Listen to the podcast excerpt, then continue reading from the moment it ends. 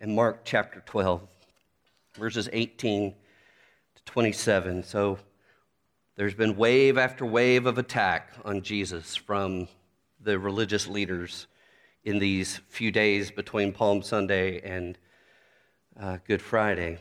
And here's the next wave the Sadducees are coming after him. Just so that you understand, the Sadducees were um, unlike the Pharisees, uh, though they were part of the, there were Sadducees in the Sanhedrin and the council of the Jewish leaders uh, and among the priests. Uh, the Sadducees, unlike the Pharisees, did not believe in the resurrection. Once you die, you're done. Um, and so it's helpful to know that as we see them come with an interesting story and question. Mark chapter 12, verse 18. And, and Sadducees came to him, who say that there is no resurrection. And they asked him a question, saying, Teacher, Moses wrote for us that if a man's brother dies and leaves a wife, but leaves no child, the man must take the widow and raise up offspring for his brother. Let me pause and say this is in Deuteronomy chapter 5, if you want to see it. It's called the Levirate marriage. If a man dies and has left no offspring, in order to perpetuate his name and uh, the inheritance, the brother in law, or the brother, comes along, takes his wife, and bears him children. That was in Deuteronomy chapter 25. They, they continue with, with a hypothetical situation. There were seven brothers. The first took a wife, and when he died, left no offspring. And the second took her and died, leaving no offspring. And the third likewise. And the seven left no offspring. Last of all, the woman also died. In the resurrection, when they rise again, whose wife will she be? for the seven had her as a wife. Jesus said to them, Is this not the reason you are wrong? Because you know neither the scriptures nor the power of God. For when they rise from the dead, they neither marry nor are given in marriage, but are like angels in heaven. And as for the dead being raised, have you not read in the book of Moses, in the passage about the bush, how God spoke to him, saying, I am the God of Abraham, the God of Isaac, and the God of Jacob? He is not the God of the dead, but of the living. You are quite wrong. This is the word of the Lord. Thanks be to God.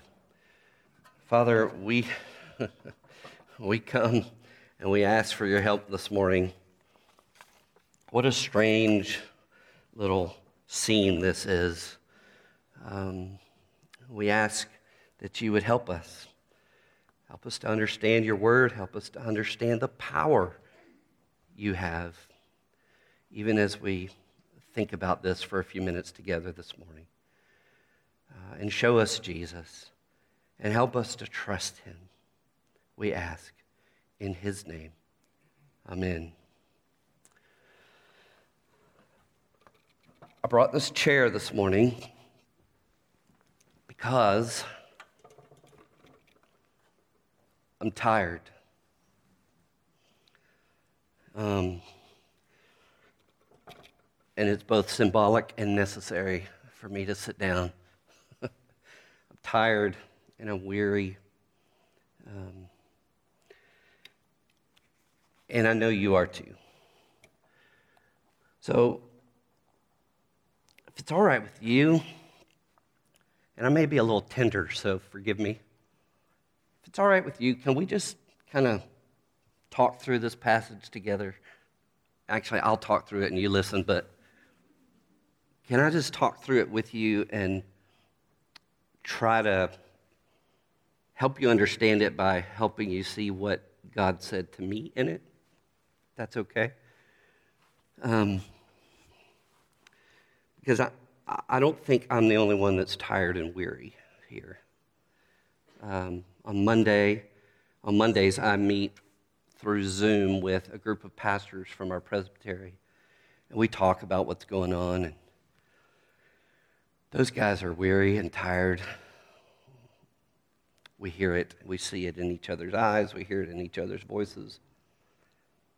Tuesday evening, uh, Christine and I, and the kids, and some of you, and several others from um, the city, several hundred, gathered in Miller Park and uh, watched as some of our black and white pastors in the, the community gathered together and really expressed that they're tired and they're weary and they long to see reconciliation happen, happen between um, white and black brothers and sisters, much less the rest of the community, uh, brothers and sisters in Christ, uh, in the church. And we confessed and we prayed and they washed each other's feet in front of us. It was a sweet time, but it was reflective of the weariness that even God's people are feeling about the, the longing we have to see true reconciliation happen. Christine and I talked with an African American brother in Christ yesterday uh, named Johnny, who, you know, we were just talking and, and he said, he said, Lord Jesus, come. And we said, Amen. Wednesday afternoon, uh, we had our weekly staff meeting, and uh, there were tears, there's tiredness, there's weariness. The staff is tired. It's just where we are. Wednesday night, met with the elders looked at those brothers in the eyes, and they're tired. Um, they're worn out. They're still going, but and they love you, but we're tired. So Friday morning, I woke up honestly kind of bummed, kind of discouraged.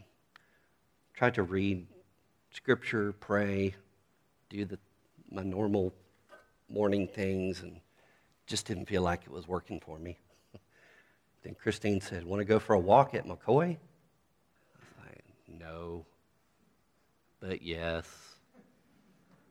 Um, I mean, when a beautiful lady like that invites you to go for a walk, it, why not? But I needed it. And we talked, and we both talked about our own personal weariness and tiredness. Um, and I told her, I said, and on top of all this, I've got to preach the weirdest text from Mark on Sunday. That's when I'm, you know, after this walk, I'm going to go get a shower and go to my office and start trying to figure out how in the world am I going to explain what Jesus is talking about when he says there's no marrying or giving in marriage in, in heaven. And be like angels. And oh, that'll cheer everybody up, right? So, but as I was thinking about it, it was getting showered and dressed and thinking about what the passage said, and I just was like, Lord, what do you want to say to me in this strange passage? What do you, beyond that, what do you want to say to your people this week? And his Jesus' statement in this passage, um, where he says, Is this not the reason you are wrong? Because you know neither the scriptures nor the power of God. Just was on fire like that bush. And it's like, well, great. Again, that's encouraging. So, you want me to tell myself and your people, here's the reason you're wrong You are, in fact, you are quite wrong. He says it twice. Yeah. The word he's using there means to be mistaken or misled or deceived. Um, so much so that you proceed without any sense of direction. That you, you move through whatever you're doing without any sense of direction. You just wander. And as I learned that, I thought, yeah, that's kind of how I feel lately. I just kind of feel like I'm walking around in a daze and a fog, and I don't, I don't know where to go, what to do.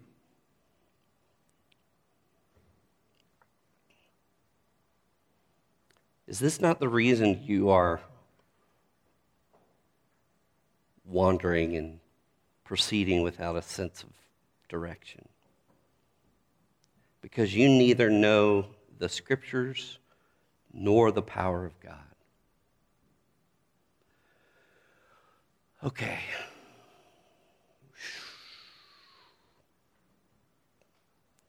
But I'm a pastor. I'm a seminary educated pastor.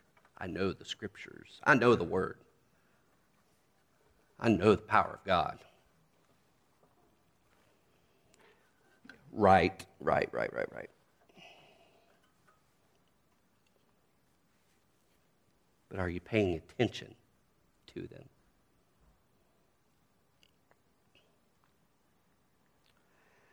So, what does Jesus do? He says, You know neither the scriptures, and then he takes them to the scriptures. He says, Have you not read in the book of Moses? Now, the book of Moses is the first five, our first five books of the Old Testament, the Pentateuch. Um, and interestingly enough, the Sadducees only believe that five, those five books. That's all they believe is the books of Moses. And so all of their doctrine derives from those five books, nothing else. And so he goes right there to the place that they supposedly know and believe. Have you not read in the book of Moses, in the passage about the bush, so we know we call that Exodus chapter 3, how God spoke to him, saying, I am the God of Abraham and the God of Isaac and the God of Jacob. So I thought, okay, I'm, I'm, going to have to go to Exodus 3 and kind of chew on that for a while. Great. Not only do I have to chew on Mark 12, now I have to chew on Exodus 3. I'm just being real with you. This is how I felt. But you go to Exodus 3, and of course, here are God's people uh, at the end of 400 years in slavery in Egypt. 400 years. Um, and, and, and they're, they're probably thinking, where's the promise of his coming? I mean, he, he, he said um, in Genesis 15 to Abraham, or to Abram at that time, Know for certain that your offspring will be sojourners in a land that is not theirs and will be servants there, slaves there, and they will be afflicted for 400 years. So there's a definite time period. And I will bring judgment on the nation that they serve, and afterward they shall come out with great possessions. And they'll come back here to Canaan. So you imagine that God's people at this point are, are saying, Where's the promise of your coming? It's 400 years. 400 years. And it's only gotten worse and worse and worse. They're tired and they're weary. The promise that God promised to Abraham in Genesis 12 go from your country and from your kindred and your father's house to a place I will show you. And I will make of you a great nation. I will bless you and make your name great, and you will be a blessing. And in you, all the families of the earth will be blessed.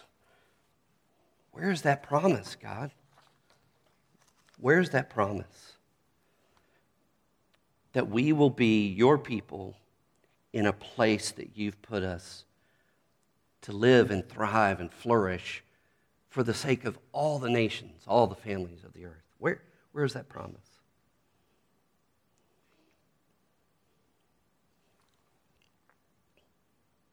And when I read Exodus 3, I love, I love what God said.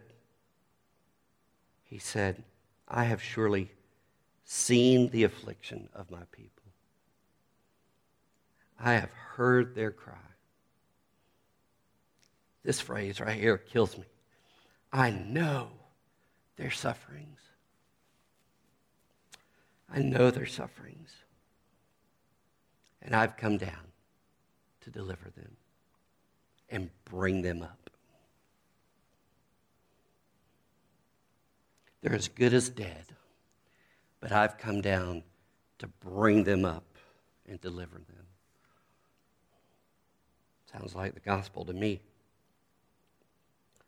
The cry of the people has come to me. I've seen their oppression. And he says, and this is what Jesus quotes he says to tell them, I am the God of Abraham, the God of Isaac, and the God of Jacob. I am the God who cares for you just like I cared for them. I'm the God who's committed to you just like I was committed to them. I'm the God who comes for you just like I came for them. I'm the God who will carry you through the wilderness into the promised land just like I carried them. Why? Because I am the covenant keeping God. I'm the God who keeps covenant with my people. There's this this covenant relationship, this promise that I've made to them, that I made to Abraham and to all of his children, I will come because I care and I'm committed.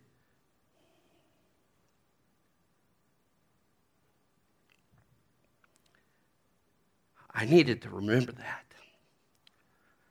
Because, see, I know the scriptures, but I don't remember what they teach me about my God. I get my eyes all on the horizon, on the horizontal, and not on Him. And what Jesus is trying to get at here is that death does not end the covenant God makes with His people. Death does not end the covenant God makes with His people. He's the God of the living.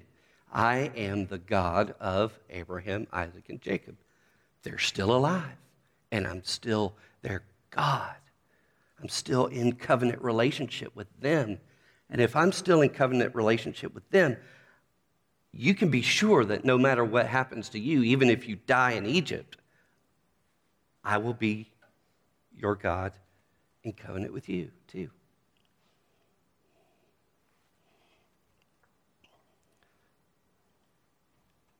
in all of this, I think what Jesus is trying to say to these guys who don't believe not only in resurrection, but in any kind of life after death, is it, it doesn't make sense. You don't even know your own scriptures, you don't even know your own God. If he says that he is the God currently, right now, of Abraham, Isaac, and Jacob, and your fathers, how is there not life after this life? How is there not more? What a sad, hopeless people the Sadducees are. I mean, the old joke is they're sad, you see? Well, I mean, it's, it's real. Their hope, what? If, as Paul said, if, if, in, if all we have to hope for is what's in this life, then we're pitiful. And I forget that the scriptures teach me that my God is the God of the living. And He cares. And He's committed. And He will come. And He will carry me. And He will carry you. And He will carry Mountain Fellowship. Because He'll keep His covenant with us. And then Jesus said, You also don't know the power of God. You don't know the power of God.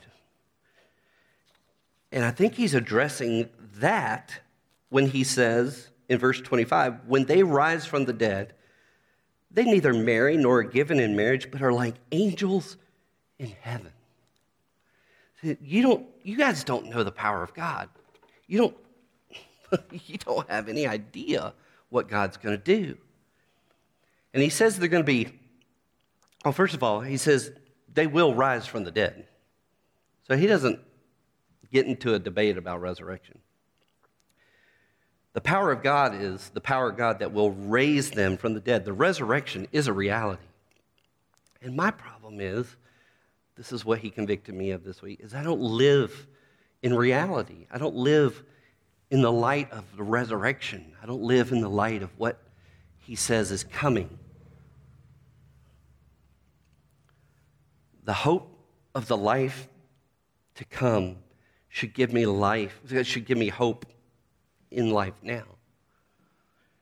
But then he says, they'll be like angels. Now, a lot of people, this is where we get confused. He's not saying that in the resurrections we will be angels. He's saying we'll be like angels. And so you have to think about what, what, is, what does the Bible say the angels are doing? What, what, is, what do they do now? What does Revelation paint a picture of? The angels are absolutely, com- com- can't even talk. they are consumed, captivated by the glory and the greatness and the goodness and the grace of God right now. They are just, you know, that picture in Revelation of the elders and the angels and every living creature around the throne surrounded. He is the center of reality, He's the center of all of their attention and affection. That's, that's what it's going to be like. He will be everything to us.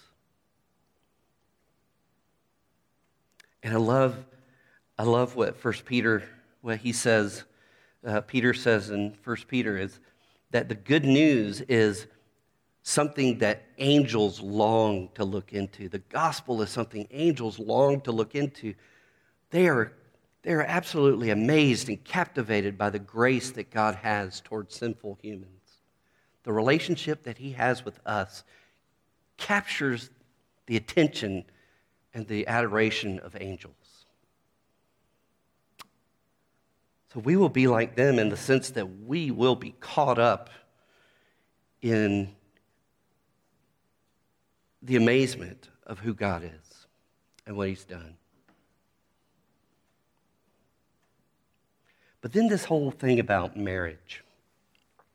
why, why would he say they neither marry or given in marriage?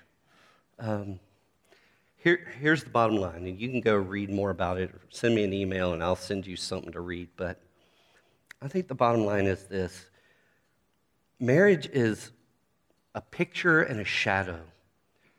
Um, just like the temple and the sacrifices and the lamb that was sacrificed is a picture or a shadow of what was to come in Jesus.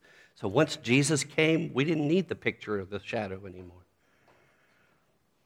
Those were great, but they were nothing compared to having the Lamb of God in the flesh himself. Hard as it may be to imagine, marriage is just a shadow, it's just a picture of the relationship that we will experience with Jesus in heaven. That's why Paul says in Ephesians chapter 5 that the marriage between a Christian man and a Christian woman is about the marriage between Christ and his church. And so, even in the, and for some people, they read this and they go, great, because I haven't had a great experience with marriage, so good. But for others of us, we think, how could it get any better? Uh, obviously, we know that there are hard parts of marriage, but what about the sweet times in a Christian marriage? The, the mental, the spiritual, the emotional, the physical intimacy between two people who love Jesus and love each other by his Spirit's power. That's amazing. And you're telling me that's not going to be in heaven? No, that's not what he's saying. He's saying that's going to be way more in heaven than you even experience it now. This is just a taste. The sweetest moments in your marriage are just even a barely little taste of what all of resurrected life is going to be. I don't know exactly what that looks like. But it's going to be that good. It's, it, this is why Paul says, No eye has seen, no ear has heard, nor has it even entered into the heart of a man or a woman what God has prepared for those who love him. We can't even comprehend. We can't even comprehend what's coming.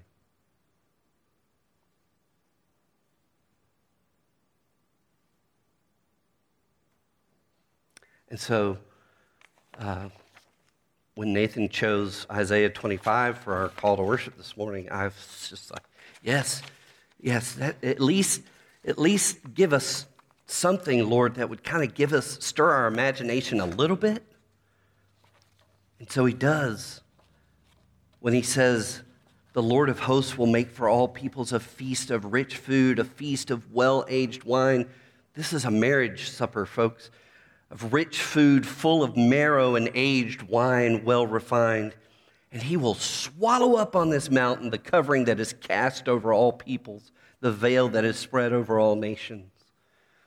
This heaviness that we all feel right now. He will swallow up death forever. And the Lord God will wipe away tears from all faces, and the reproach of his people he will take away from all the earth. For the Lord has spoken. It will be said on that day Behold, this is our God. We have waited for him that he might save us. This is the Lord. We have waited for him. Let us be glad and rejoice in his salvation. Jesus said, Your problem is, Sadducees, Jimmy, Mountain Fellowship, your problem is you don't know the scriptures or the power of God. And therefore, you don't know your God. Or, okay, you know him, but you've forgotten. And you've got to be reminded. That's why the scriptures over and over and over again say, Remember, remember, remember, do not forget, do not forget, remember. So, that's what he did with me as I looked at this this weekend. The reason I'm wrong, the reason I'm misguided, the reason I'm wandering in this fog of my own discouragement and doubt and blah is because I've forgotten the scriptures and the power of God. I've forgotten my God is the God of the living.